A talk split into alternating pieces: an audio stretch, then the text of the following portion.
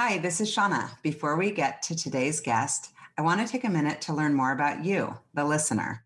We've put together a short survey at fueltalent.com slash podcast to gather information on who's listening and to give you a chance to make suggestions and comments about the show.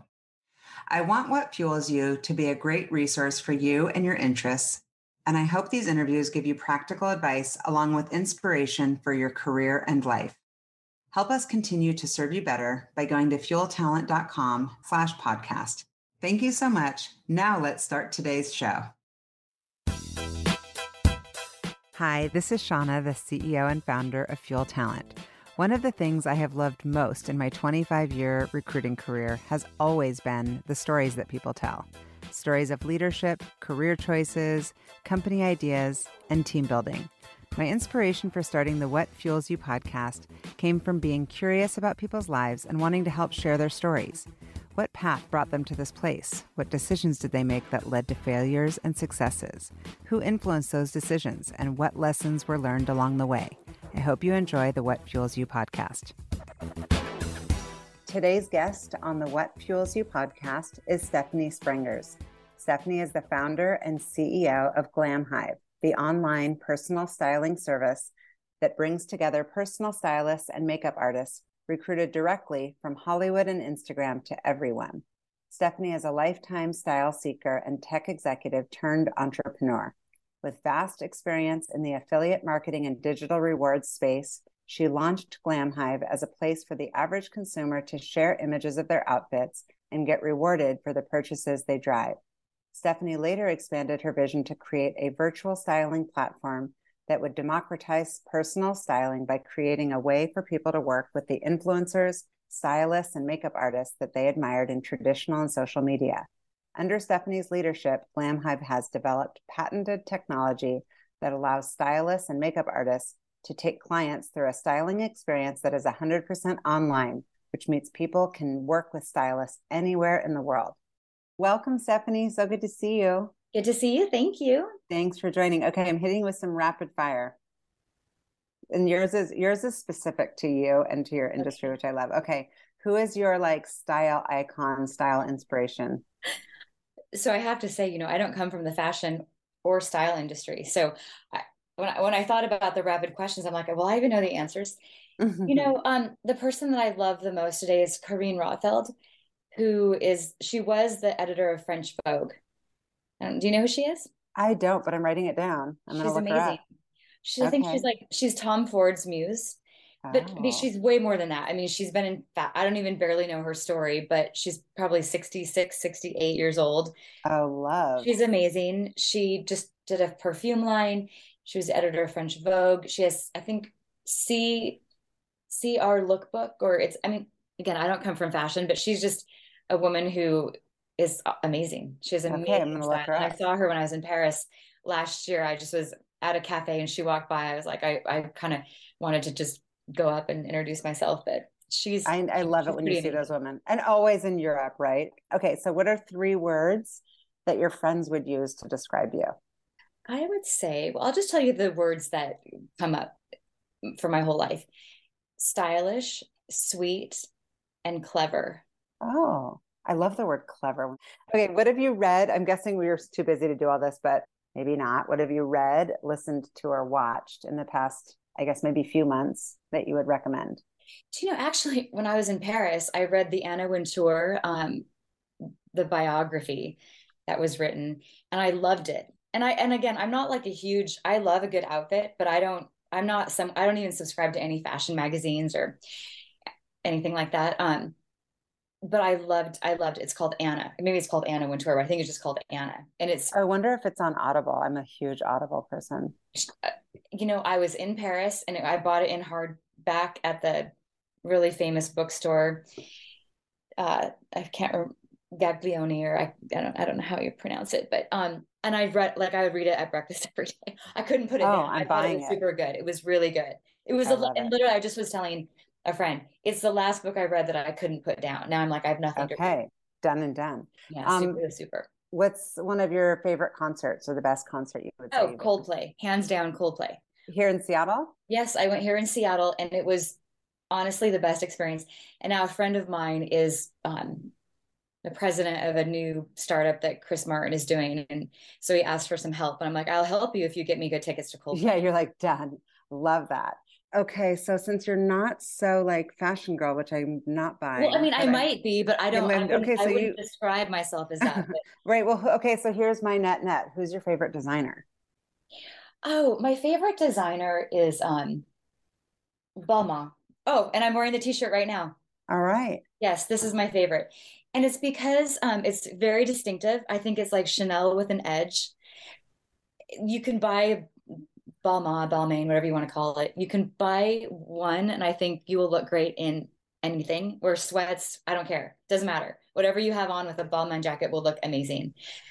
It's super distinctive. I feel I don't know that they're privately owned, but I feel like it's still one of the fashion houses that haven't. I don't know. I just feel like it's still unique.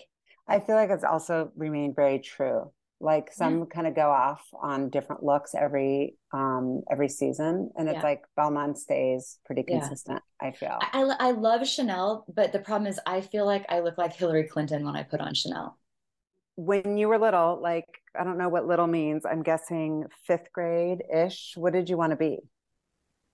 Oh i wanted to be a mom. Oh. Yeah i wanted so to I, I just wanted to be my i'm the oldest of five kids and I loved it every time my mom and dad had a every time I had a new sibling. That's I I wanted to be a mom like probably even through college. Are you a mom? I'm like the unintentional female founder. Are you a mom? No. Oh God, we need to we need to get you a baby. No, wow. no, I'm too old. I might I might need just a, a puppy. A puppy. I, but I can't even commit to a puppy now. We have I have a cat and she's super, but maybe you got it. Maybe like you know cross that off your list because you had so many siblings? Like you've already kind of raised a bunch of kids. It I did. Like. Yeah. So five, oldest of five, boys, girls. Oh, I was me, my sister, then three boys.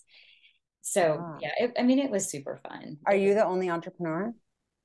No, my actually my brother Tim has a recruitment firm called oh. Oren Rice. Wait, Oren you're Tim. Tim's your brother? Yes, I know your brother.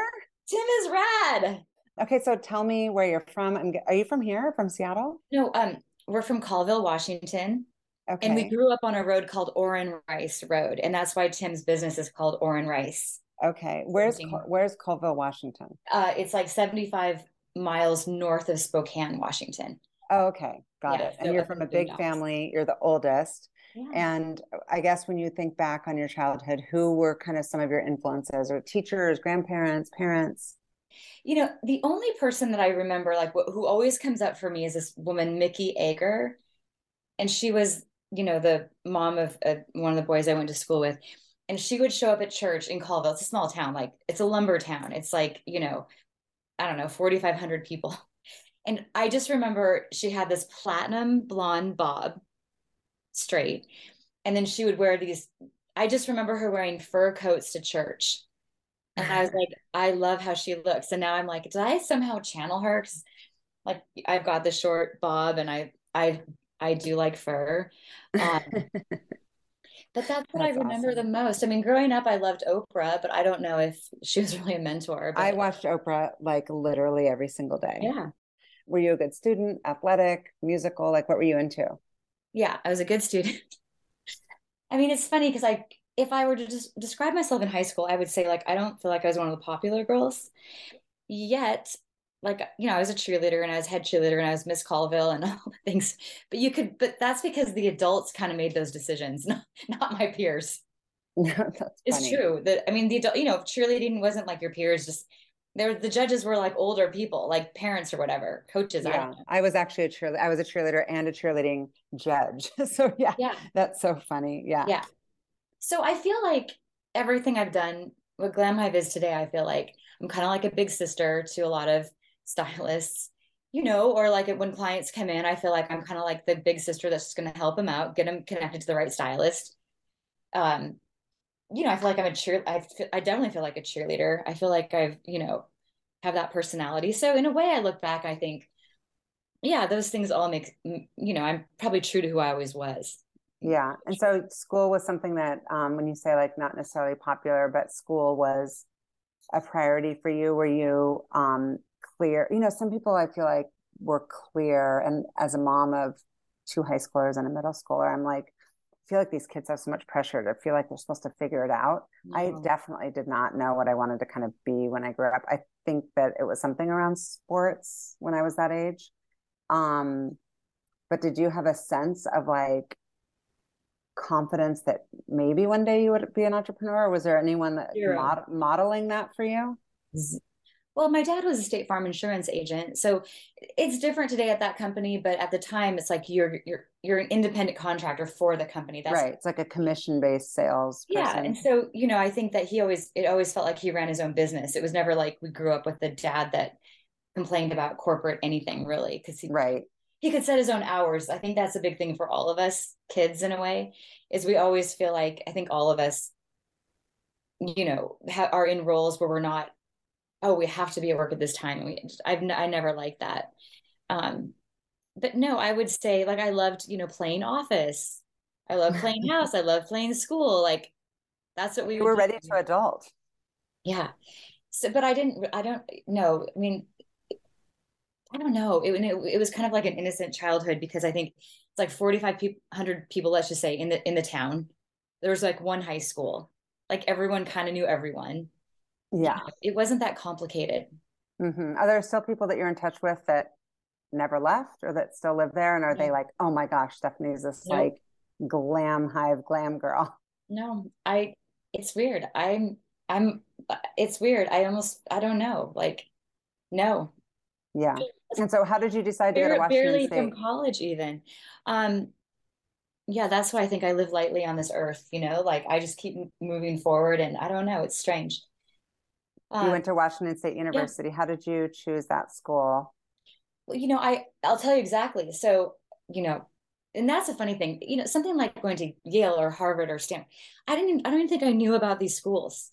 Nobody went to schools like that. Like I mean, I would say that in my high school class, you know, um, a handful of people went to college. My mom was like, "You're going to college." That was always grew up. You know, we always grew up like that. Like that's yeah. not an option. So it was all. It was never a question. Am I going to go to college?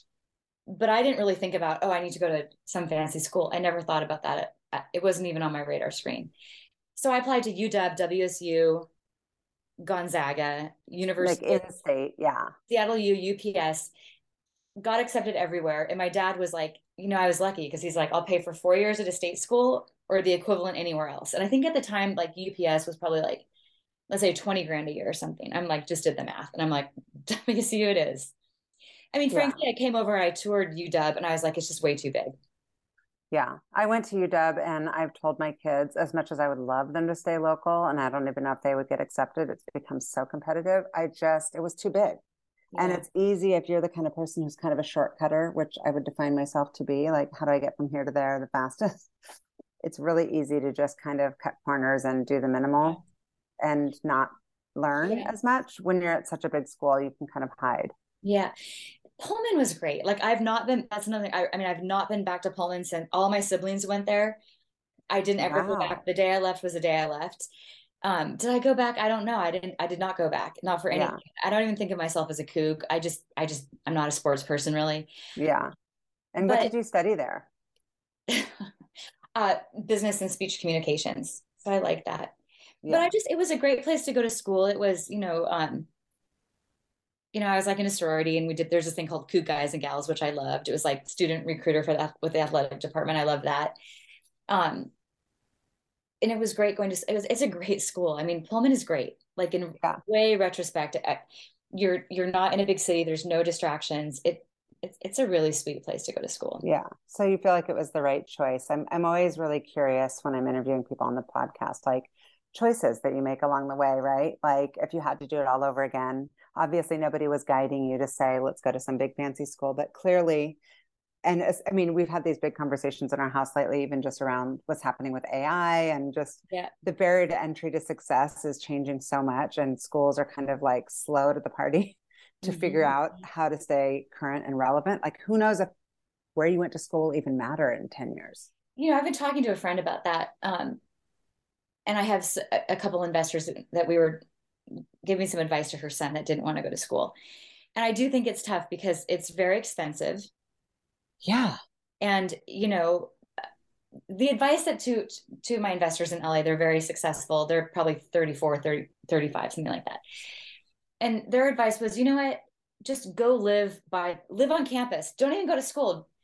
Drop into some big auditorium class. It's more important who you meet. That's the thing about college. It's kind of the people that you can meet. And I would and I would say so if I had a child that, you know, I'd I, I get it. It's really expensive. It's yeah, you know, but I feel like also it's one of those things where if you didn't, I still think if you don't go, if if you've never gone, I I can see where you would be disqualified. I mean, I don't know. You're a re- rec- recruiter, right?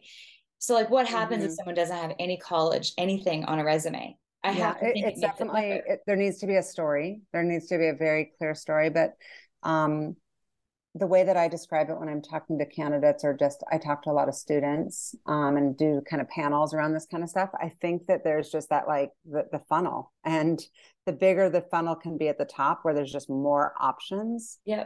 Um, the better so that people just feel that they have choices. And unfortunately, school is just one of the only ways to distinguish. And I, I don't know even what that's about, if it's drive or if it's focus or if it's um, it's just I think it's smart.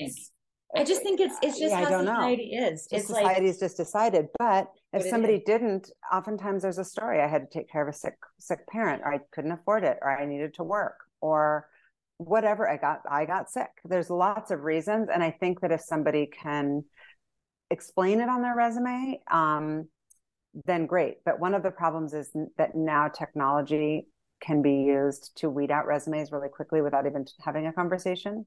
So, mm-hmm. like at my old firm, we had this incredibly sophisticated technology where we could just push a button, almost saying, like, we, we want to start at the top of the funnel with the top 10 schools. We don't want to see anybody else. And then we'll go to tier B and tier C, you know. And so it's terrible because you end up missing out on so many people that you would have otherwise seen if school wasn't one of the prerequisites. But anyway, okay, we're digressing. so okay, so you graduated from Wazoo and um at the time, I guess, so business and speech communications, what were you thinking you wanted to pursue and what was that? I'll tell you, I moved like? here to Seattle. Okay. And at the time, you know, I mean, I, I moved to Seattle, I barely knew anyone. Yeah. That's just the truth. I barely knew anyone. I worked part-time at Starbucks, the at the was called the Columbia Center. But at the time, it was like the busiest Starbucks in the country. And that was fun. I mean, you know, but it, it's, and then I went to work for State Farm Insurance. Like you kind of just do what you know. Like I, yes. my parents weren't connected or anything. I didn't, I don't, I don't know. Like in a way, college kind of didn't really prepare you to get an actual job. So I moved here, worked at Starbucks part time, and then I took a job as a claims rep at State Farm Insurance. And crushed it, it, I'm guessing. Well, it was terrible. I would drive to Renton every day, like usually cry. I'm like, I'm too nice for this. um, it was just terrible, like Tukwila. it was yeah. the worst. And then yeah. my, you know, my my kind of one friend that um, that I knew from college, she was working at um, Cairo KIRO TV, I think KIRO Radio. So I'm driving, you know, my crappy car to Tukwila every day, hating my job and my friend was driving a brand new Jetta, shopping at bebe, making like mm-hmm. forty thousand dollars, whatever. I forgot about bebe. Is bebe yeah. still around? I think it is. Yeah. Oh, God, I haven't thought about bebe in a long time. And I was yeah. like, I'm doing that. I'm going to get into radio, into ad sales. And so then I uh, took a job with uh, TCI Media Services, which was cable, and then I went to Entercom, Fisher Broadcasting, all the things. And then the internet started, and I and um, a friend of mine, Chris Drake, had a friend Trisha Boshi. I don't know if you tr- know Trisha Boshi. Anyway, she was working at a company called My Points. It was one of the first email marketing companies based in San Francisco. And I'm like, that's what I'm going to go. I'm going to go do that. In fact, when I left Entercom, I told my boss because he's like, we don't want you to leave. And I was like, you know what? I need to go do something that someday it'll I'll be on Oprah. Back Oprah. I know Oprah would be long retired before I would ever have the chance. But yeah so then i went to work for a company called my points. It was you know it was great. They had just gone public. It was a big dot com you know and i was there for like eight years. And then i worked for a bunch of other startups. And then finally i worked for you know like brooklyn new york whatever companies based there. Um, and, and then finally i thought you know i'm just gonna start my own company. Like how hard could it really be well, I was struck, you know, Stephanie, when I was preparing for this, I was definitely struck by the fact that you do have a kind of thread throughout your or history before starting Glam Hive of sales, right? And account, oh, yeah. account mm-hmm. executive mm-hmm. stuff and and people and front facing kind of um, roles that require a lot of drive and perseverance and um, you know confidence and i always wonder if there's a correlation. There's there's ceos who are not sales driven ceos but yeah. i do think that if you know how to generate revenue as a ceo i can see where that would just be well why not? Why wouldn't i just go start a company? I know how to generate revenue. That i mean that was the hard part is i had only but but like you're generating revenue for a company that's ready to generate revenue. Yeah. And that was the part i didn't know is that uh-huh. You know if we when we talk about glam hive it, that we did a hard pivot but we meaning me because my co-founder you know quit um but to, to speak in the royal we yeah. me myself and i um you know but yeah that's true. I and and even today you know a lot of our revenue comes through partnerships and and I look at it now and you know when investors ask I'm like it shouldn't be a real shock because that's my experience. Like yeah. when the going gets tough that's just what I'm going to lean on yeah. Building a community building a platform building a marketplace PR copywriting UX I didn't know any of that stuff. Mm-hmm. and so I had to learn all those things. When you when you said like hey i thought why not just start a company? Did you think that first? And then hey i need to come up with an idea or you had yeah. an idea and then you thought well let me just well, go build this. um so this company my points that i really loved it was like the my favorite job that i had it was just a great group of people we were all super close we made a lot a ton of great money and you know it was kind of circling the drain it was bought by united online I won't say anything sassy. Anyway, it was like pause, pause, yeah, circling the drain. And so I thought it's such a great company, but nobody there cares. Like you could just basically redo that company, kind of like what Daily Candy did in a way. Mm-hmm. I loved you, Daily you, Candy. Yes, Daily Candy was awesome. You could see companies like Goop, where you could kind of, you know, because I, in a way, my points was email marketing, but it was basically membership marketing and it was affiliate marketing. So I, I kind of knew it would be around there, but I, and so even when Glam Hive started, the initial decks were like shop, share, get rewarded. And so even like our tagline was this idea of something around like a more stylish rewards program. Like that's because that's all I really knew. Mm. And so that's kind of where we started. And then from there, it was like I called a bunch of people because I knew I wanted a co-founder. Like there was not one part of me that thought I could do it on my own uh, you know, and I don't know. Then, then from there, um, I mean, I can just. What was the? Tell me the process for finding a co-founder. I just like, called like the four people I knew that might be interested, and said like, what, what, um, what were the gaps that you were trying to fill I, aside know, from wish, like camaraderie? No, I'm not that linear of a thinker. I just was mostly like, I want to start a company, but I'm. You need I, a buddy. I can't do it alone. Yeah. So were you thinking I need the capital from someone else or I need no. the the confidence to say like it's not just me myself and I or like I'm good at sales I need an operator? Honestly, I don't even know what I thought. I just literally it was May it was January 13th, 2013, which I think is very close or the feast of the epiphany. My aunt who's Catholic told me this. And literally I was in Paris walking and I said to my husband, I'm going to start a company. I, I don't even know why or what or any of the things. I just said it. And then from there on, that's just what I was going to do. And what's the day you incorporated? And was Glam Hive the name of the yeah. company? Yeah, Glam Hive was the name, but I think it wasn't until I don't know. So I called. That's a good question.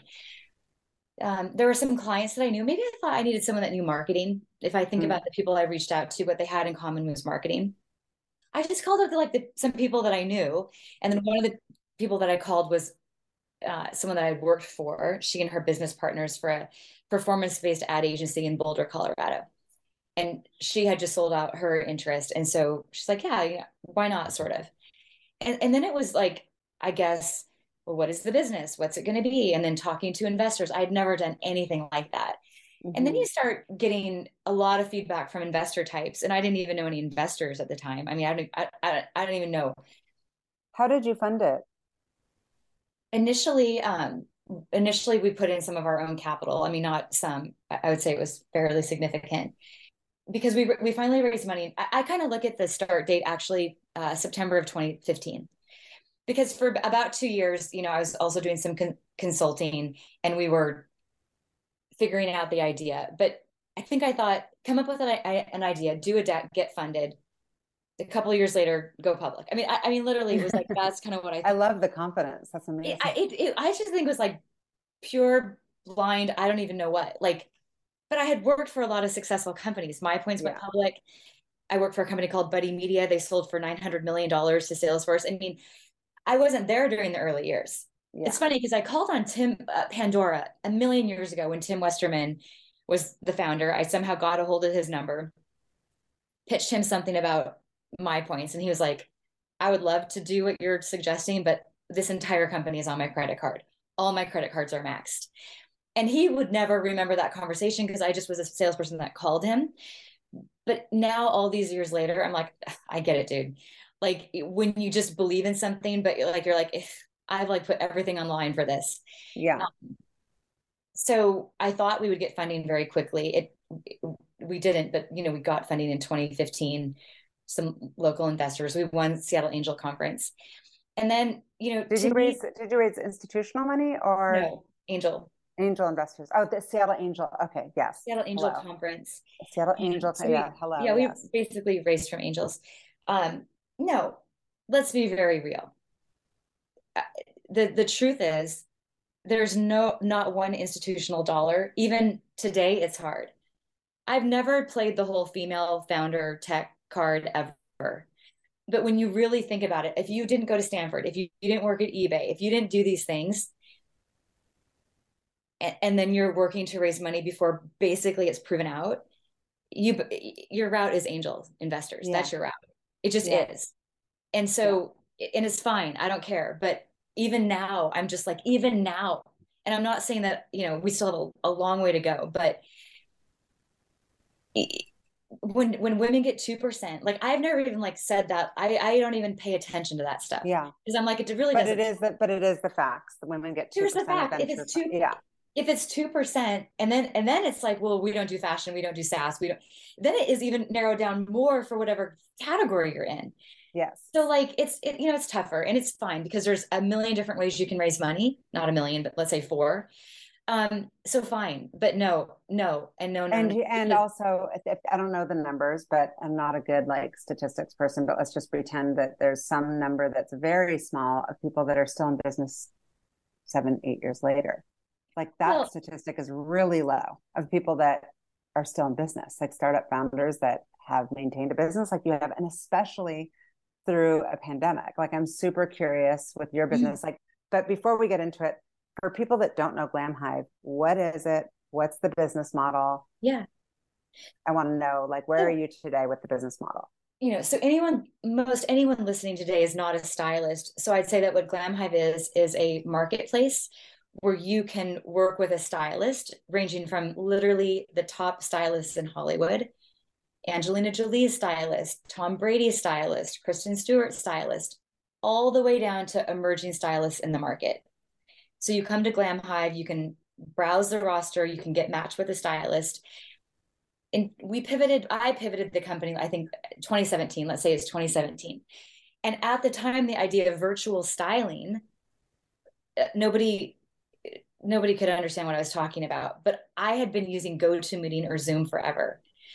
So anyway, the point is, is that you can come to Glam Hive and work with a stylist virtually. So now it seems like, oh yeah, yeah, whatever. But in 2017, stylists were like, well, sure, I guess I'd work with someone online. You know, today everyone has been online. Children have done preschool online. Grandparents have kept not even online, Zoom, right? Zoom. So now, like, I was in Los Angeles and I woke up and my eyes were all crazy, like swollen shut two in the morning, I could talk to a doctor on Zoom. He could call in, you know, you can talk to a therapist online. You can do all these through Zoom, right? So that's what Glam Hive is. So yes, you can work with a client if you want to have a stylist come to your house, whatever. We do that. But the real central Glam Hive is come to Glam Hive, get matched with a stylist, whatever your price range is, for four different services, and then get work with them virtually. So then instead of being stuck with a stylist in your zip code, you can work with a stylist that resonates with you. And basically, right. what a stylist is, because it's kind of a, a hidden industry, stylists work in people's closets.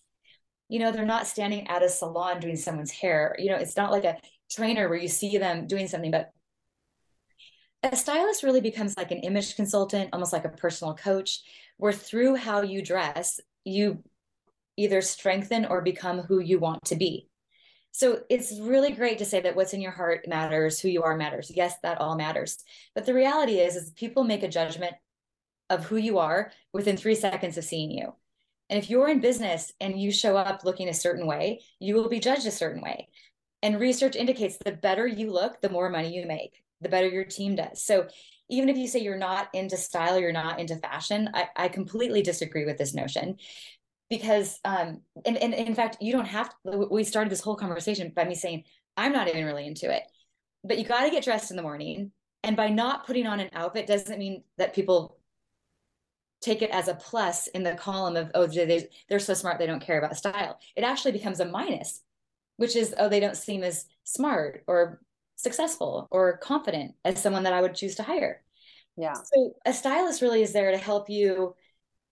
Maybe if you're very you know wealthy and you have all the things it helps you just it's it's like you're outsourcing help. But for a lot of executives one of our stylists his name's andrew Weitz. I love andrew. And he styles tom brady and a bunch of he was a an agent at william morris endeavor. He's awesome. And his whole tagline i wish i could steal it style period. Confidence period. Success period. That's how it works. Style confidence success. And and that's what glam hive is about. It's not about looking a certain way or buying a certain thing. It's about just hiring someone that's going to look at you and say we're just going to bring who do you want to be or who are you? And how do you want to show up in your life? And we're going to make that happen through clothes. And what are the four services?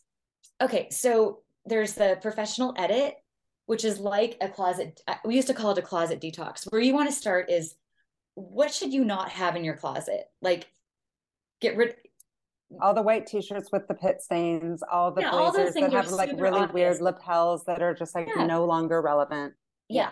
So we call it a professional edit because if you're someone that already has a small wardrobe, it might be that the that your stylist just needs to see what you have. It's like an audit. It's either an edit or an audit, but we call it the professional edit. It, you can do it on Zoom. It's awesome. It's so rewarding. Within two hours, you will feel so great just having another person say, no, keep that or wear it with this, or yeah, totally get rid of it. That doesn't fit you, get rid of it. Just, it really does lighten your mental load. So there's a professional edit. Um, there's a seasonal update. So it's like, hey, it's going to be spring. I need some new things. Cool. Work with a stylist so you buy the things you actually need versus like we discussed the things you always buy you don't need a bunch of redundancy. Oh my God. I have so many v neck black sweaters. I'm wearing one right now. Yes. I wear like gray, I mean, black, gray, navy, white, yeah. denim. So you don't need any more. It's just nuts. So there's a seasonal update. Then there's a special event, you know. So, like one of my friends, um, you know, Jill Kinney, she and her husband own Copine, the restaurant in Ballard and he was nominated or won the James Beard Award. So I think they're going to New York, and so it's black tie. So Jill reached out and she's like, I don't know what I'm gonna Great. Here are three stylists that can totally hook that up for you. It's great, right? Because she's got enough to worry about. Like her team is probably going to go cook in New York. The last thing she has time to worry about is how she's going to look. So, special event. And then we have the reinvention, which is like a makeover. All of it. And that's like the full blown. Yeah. There's so many people, and this is going to sound super judgy, but I'm going to say it anyway. Because I love fashion and I am in the category of like someone who's very drawn toward it when I see people who don't put any effort in, I want those people to go on your site so badly. It like, actually, I, I because it, there's it, people that I meet, and I'm like, you have the money, you yeah. have the figure, you have the everything. Like, why isn't this a priority in my mind? And it's also like to me, they're missing out on the fun that fashion brings because it's such a creative outlet. It's so well, much fun. I feel like it's one, it's a sign of like respect. Like when I'm on an airplane and people are wearing sweats, I'm like, it's just not respectful yeah. Well, they're cozy. but I mean, but you can be cozy and stylish. Yeah. And I also yeah. feel like, um, yeah, I have a lot of thoughts around that because I've obviously been thinking about it for a long time. Yeah. Um, also, it's just a thing that sparks joy to use the I whole so. Kondo thing. I think it does. Yeah. So the business model, how do you make money? Well, so that's that's on the consumer side. So you could think of this like Uber for styling, same way that mm-hmm. Uber makes money. You take a cut of each styling on the stylist side, the part that really was a revelation to me is that you know, so stylists, they're almost, they're, you know, almost all the stylists are women. And so they're, they're small business owners. We don't hire stylists. They're all independent business owners like Tiffany, who we know, she runs her own business, you know, and what a lot of them, and they all work. What I was, what I was going to say is what they, they all don't have a lot of things. First of all, they don't have technology. So we built an end to end personal styling platform that gives them the tools to run their business. Everything from payment, like payment integration with Stripe, to communications with Twilio. We do shoppable mood boards, so that kind of harkens back to my affiliate experience. Um, you know, so all those things. So we give them a tool set. But more, a lot of stylists, they're creatives and they don't know how to. They want to style. They're like, well, I'm a I'm a creative. I don't know how to run a business. Well, they need to know how to run a business. So not only do we have our platform, but but what we bring to stylists is marketing support, marketing kits every month, and then we do workshops, uh, digital workshops every month with. And we just had one with Stacey London last week, you know, from what not to wear. I saw, um, I saw that you're doing that. That you have like, mm-hmm. um, like classes, like how, like there are people who could set up businesses to be yeah. stylists, but they don't know how, and that you're teaching that there's like almost like yeah, stylist university. It's a really yeah, cool. yeah. So so on this so we're a marketplace. So on the on the client demand side we basically connect stylists with consumers with stylists clients mm-hmm. with stylists. And it's like the uber model. We take a fee. On the supply side we monetize you know we're a membership model or you could call it a saas model. I would call it saas because we're a platform that people pay for. To creatives i would say we're a membership model because they get the platform marketing support and then classes, workshops every month.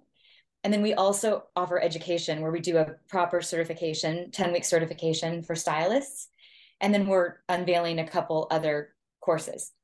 That's super cool. And tell me about Glam Hive Live Summit. yeah. And so then the third May. part I would call like partnerships. And so in 2018, I was talking to Taylor Swift stylist, and he's like, I really like you, Stephanie, but you know, in, in, my spare time, I'm, you know, I'm just too busy. I don't want to style in my spare time. I'm like, well, okay, so you, you like me. So then I want, like, you're amazing. I want you somehow to be involved in the business. And he's like, you know, well, one idea I did have is there is this, you know, there's BeautyCon, this big beauty conference. You know, why isn't there like a style con? I'm like, I have no idea, but we should do one. So in 2019, we did our first Glam Hive Live Summit, and it was in Los Angeles um, with but just an all day event, like six panels, celebrity stylists, editors, all the things. I don't know, 200 stylists in a room. And it was great. And we're like, oh, sweet, we're going to do these, you know, this is part of the business now. And then when the pandemic hit, I called up my friend Tara Swennen, who styles Matthew McConaughey and Kristen Stewart. I was like, hey, you know, since we're going to be shut down for three weeks, because that's what we were told, why don't we do a digital summit? And she's like, what's that? I'm like, I don't know. We'll just we'll just do something online. You know, I don't know. I don't know what it is, but if you could get like if you could get 35 speakers, then I'll handle everything else. We ended up having our first summit. We were one of the first companies, certainly one of the first fashion companies to do a digital summit. We had 75 speakers. Wow. Amazing. And then like we turned around like six weeks later, we did another one. I was like, Tara, we cannot have that many speakers. It, it just about drove our producer crazy. We ended up having 145 speakers because all these people that were all these awesome this talent that was doing red carpet events in LA, it was it was all shut down. Every movie, every red carpet was all shut down, so everyone was stuck at home. So we just and it was awesome because we really brought the industry together and it was it, I look back and I'm like those were actually some of our it felt like some of my best days. It was just amazing. And we ended up doing six of them during the pandemic. And then when the everything opened, we took it to London last year and then New York in November. And our next one is in LA, May 20th. That's so cool. That's Super amazing. Cool. Yeah. And so if somebody wants to get involved either as um, a customer yeah. or as a stylist, they can just go on the site yeah. and sign up. Yes. Yeah. With Glam Hive in general. Yeah. So if you're uh, someone that wants to get styled or talk, you know, speak to a stylist, then you can just go to our site and you can either look for stylists or get matched. And then we have mm-hmm. a matchmaker team that will make some suggestions. Because the thing is, we don't assign stylists. It's really important to connect with a stylist that you think is just awesome. Like you just mm-hmm. resonate, you know. We had a VC that came in to get styled. you know, and so he, you know, I gave him three suggestions. Of course, he's he he hired Andrew Weitz. Of course, he's going to hire Andrew. Is like a total badass, you know. And so it's always about who you resonate with. So we'll make sure you get connected with a great stylist. If you're a stylist, then you can just apply to be part of Glam Hive. Yeah. And, and can I? What's your screening process to make sure that they're like good enough stylists yeah. to be associated yeah. with the brand? Yeah. So, and this is where I think as a founder, I've kind of in, you kind of invent something that can be hard to explain. So any stylist is welcome to be part of Glam Hive. because to me, I look at Glam Hive like LinkedIn. Like there's no vetting right. process for LinkedIn or Instagram or, you know, whatever. Where there is a vetting process is who gets to be matched with clients. So Glam Hive has always been inclusive of all stylists, regardless of their experience level. Um, on the get match side, then we operate more like a platform or, or an agency. In LA, people would think it was like an agency because of our business model. But then what you know I'm looking for is a really strong digital brand, or you know someone that obviously has worked in editorial or with celebrity or like Tiffany Wendell, our mutual friend Tiffany. I mean, she's like a perfect example. She's, she's incredible. styling forever. She's amazing. She ended up starting a company with a celebrity stylist in LA, but here in town, she works with a lot of amazing, amazing women. And so we we really look for stylists that have, you know, at least five years worth of experience. If they're younger, that's okay because a lot of people don't, you know, they can't afford Tiffany. Mm-hmm. And so part of democratizing something is in part giving access. So we give access to like the best stylists in Hollywood, but we also make it possible for anyone to work with a stylist. So when a stylist takes our certification program, like a younger stylist, like right there in 10 weeks, they get they they totally get up leveled and now they can take in clients from us. It's not a requirement, but you know, the last thing I want to do is be in the business of massive, you know, client customer service. Yeah. I need sense. to know that the stylists are very good. And then yeah. I've, I've, we've actually never had one complaint on the client side. Oh, that's great. So quick question for you. I, I tried to just start last night um, doing the pull down menu of kind of defining my style.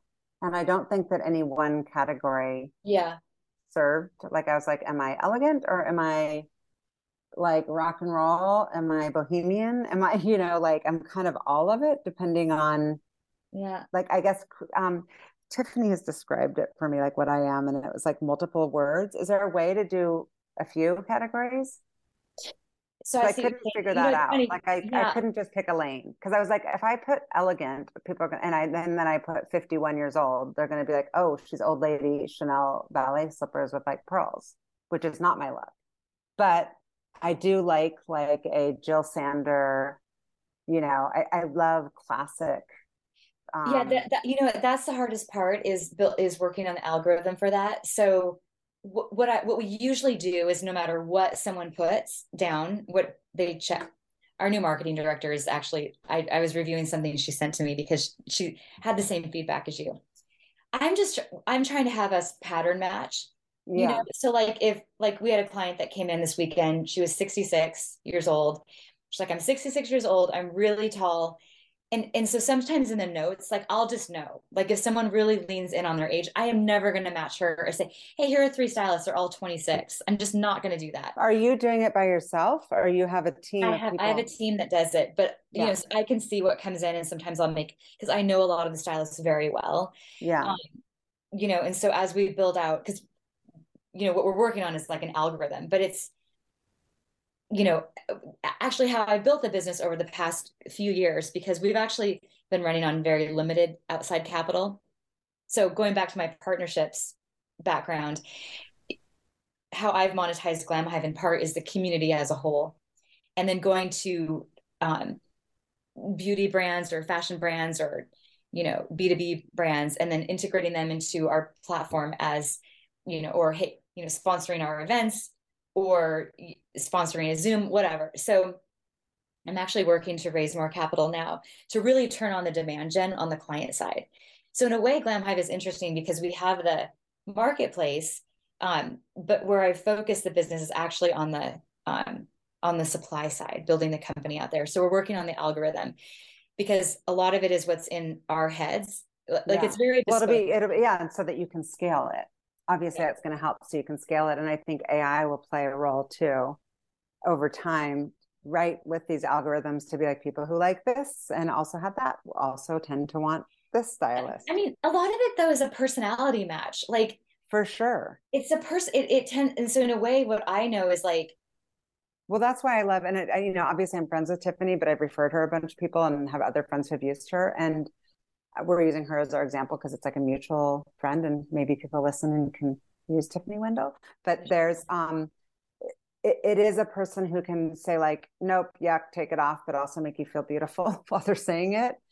You know, like that is a style, or and maybe that's how she is with me because she knows I like blunt and bottom line and quick, and we're very fast together and that she would know to be delicate and kind of how to mirror people's personalities where other people would be for me i love working with tiffany because she's fast also. Yeah. i need to work with people that are really fast. I'm a very fast decision maker um, and i and i'm very limited in time.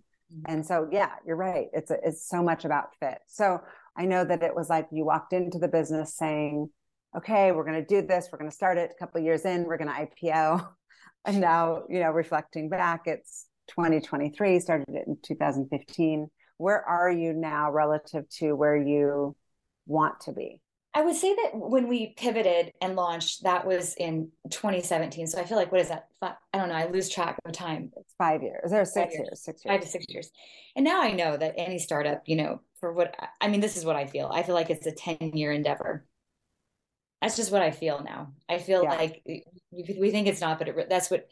Um, I mean, it's interesting. There's a. Well, I won't go. I won't name. I won't say. Let's just say mm-hmm. that there's a company that I respect in the space that's not really a competitor. They're more complementary, and their current value is two billion dollars because they're a global platform.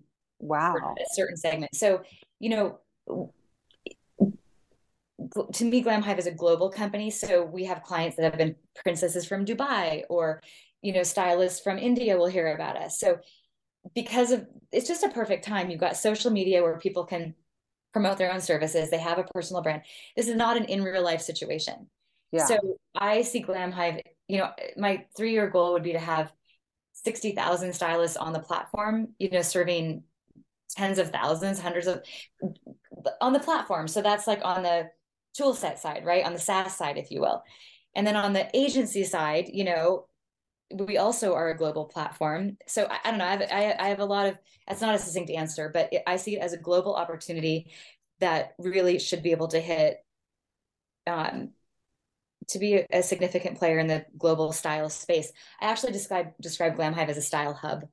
Yeah. Because nobody has organized the style industry. And that's clients, that's brands, that's stylists and then we just got one of our first influencer marketing deals with a big company, um, a big watch company, because by you know our stylists are also influencers, and influencer marketing is a huge a huge part of advertising. So there's a lot here, and we're some ways. I mean, we're kind of punching above our weight in some ways, just because we've we've run really lean. Yeah. But now I need to raise more capital because it's actually more than I. It's more than we can handle yeah if we dial and it up it is like the sky is the limit i mean you could really just uh just really blow this thing up. I totally it totally makes sense because the the platform is there the infrastructure is there. You're very early as far as like first movers in the space. Um so you have that yeah. advantage yeah. um and the relationships are there. So um so i'm wishing you like tremendous success. I'm curious like outside of work how you are balancing it all. Are you working like constantly? How are you setting yourself up to like I guess keep your mental health strong, keep um balanced, just all the things? Well, fortunately, I love Glam Hive. Like we talked about how I don't have kids. Like Glam Hive is like my kid. Yeah. But like the kid that I'm also ready to like get out of the house so it can grow. you know, um, so I'm not that I'm not as attached to it. And what I mean is, I now I would say that if a founder is still saying like my company is my baby, it's they're maybe too close for it. Like I'm, I'm I want to let it grow, and that means I have to step out of the way, just like you mm-hmm. would as a mm-hmm. parent, I suppose. Yeah. Um, I think I have terrible balance, honestly. Like it's it's not. I, I don't. I mean, I don't know. I don't. I, you know, I've like I'm a whole size bigger now. I mean, but the thing is, is like I I I I I love it, and the people I love. I, I guess I'm a helper, so mm-hmm. I love helping stylists. I love I love helping clients. I love. To me, Glam Hive is just super beautiful. It brings a lot of happiness and joy to a lot of people, and so I love that.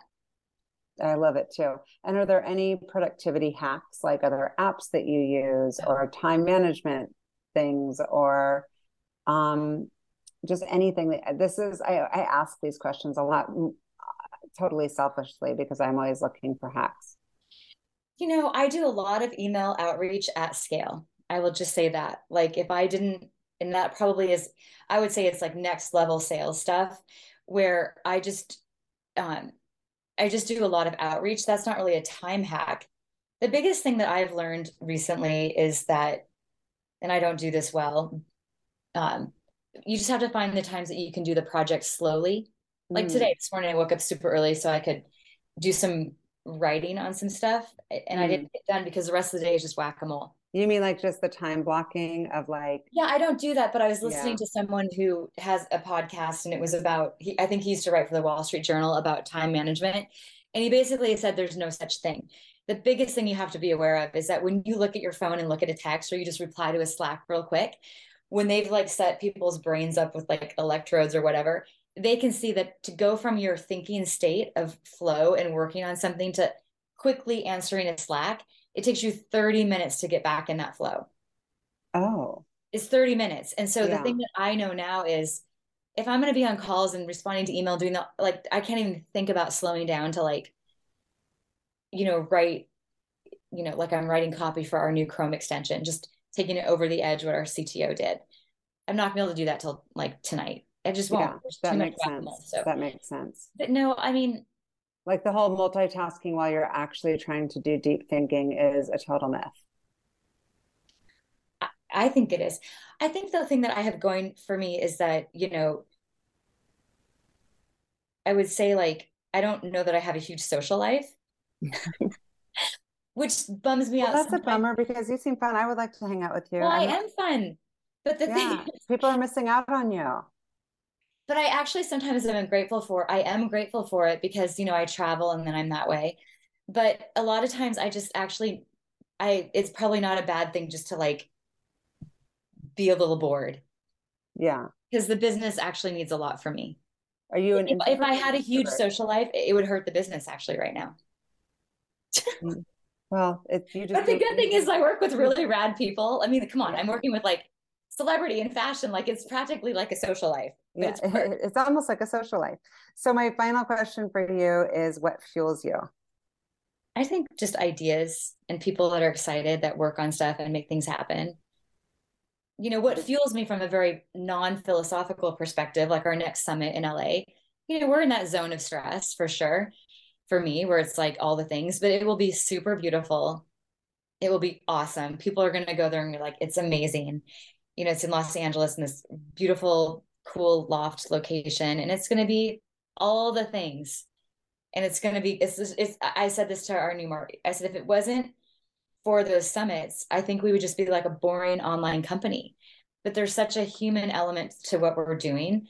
Like Joseph, who gave me the idea for our summits, it was probably the best gift ever combined with the pandemic where we could really bring the work to bring the community together at a time when everyone was scared and isolated. And that is the part of the business that really does fuel me is just all the amazing people that i know. Is is just really awesome. Thank you for listening to the what fuels you podcast. Be sure to subscribe rate and review on itunes google podcasts or spotify and follow us on social media to keep up with the latest news and episodes you can also contact us at podcast at fueltalent.com to provide feedback, ask questions, and share topics or guests you would like us to cover in the future. We hope you feel inspired by our guests and that we have helped fuel your day. Join us next time for another episode of What Fuels You.